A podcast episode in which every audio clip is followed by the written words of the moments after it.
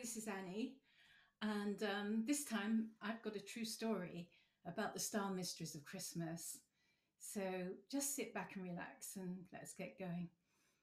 You may not know this, um, but when the great 18th century composer George Frederick Handel lay dying, a friend asked him if he felt satisfied with his life and whether he could die happily, knowing that he had completed his legacy on earth.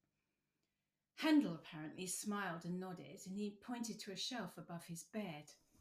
Piled up on the shelf were folios of the music he'd written for his great opus, Messiah. Now, hang on to your hat as we fast forward on the magic carpet a few centuries to the discovery of cymatics, which is the study of the influence of sound on human cells. And now we know why Handel died smiling.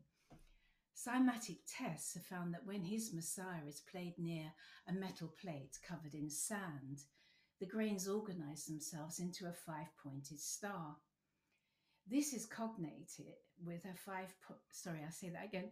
This is cognate with a five pointed star alignment in the heavens that resonates down here on the earth with the dragon lines on Christmas Day, as I describe in my book, Stories in the Summerlands.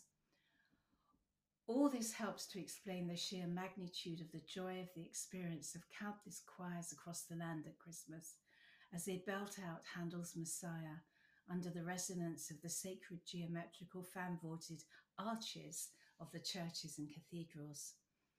Having had that delightful pre- pleasure myself several times, I'm happy to report that it is better than sex.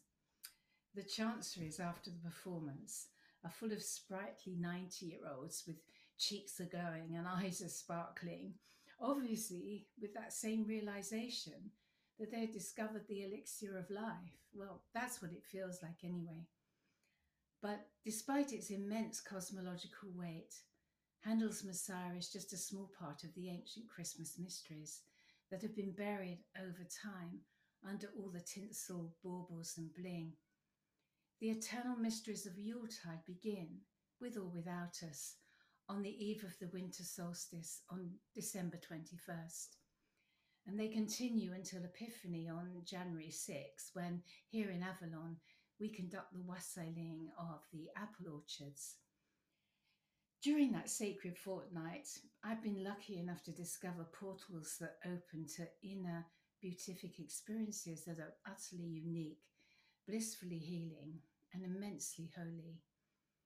I teach all these mysteries in my books, and so I can think of no better time than Christmas when the whole world stops to begin to take the first steps to learning them. And I've made the pathway very easy to follow with a gentle stepped process. If you just put Shaman of Avalon in your favorite search engine, you'll be quickly transported to my website there you'll find a synopsis of each book with directions to where you can buy them on Amazon and all good online bookstores. And I also provide a way to help you discover which one is the right way into the mysteries for you. So now that I've shown you the way, I hope you have a very blessed Christmas. Thanks for listening, and I'll see you next time.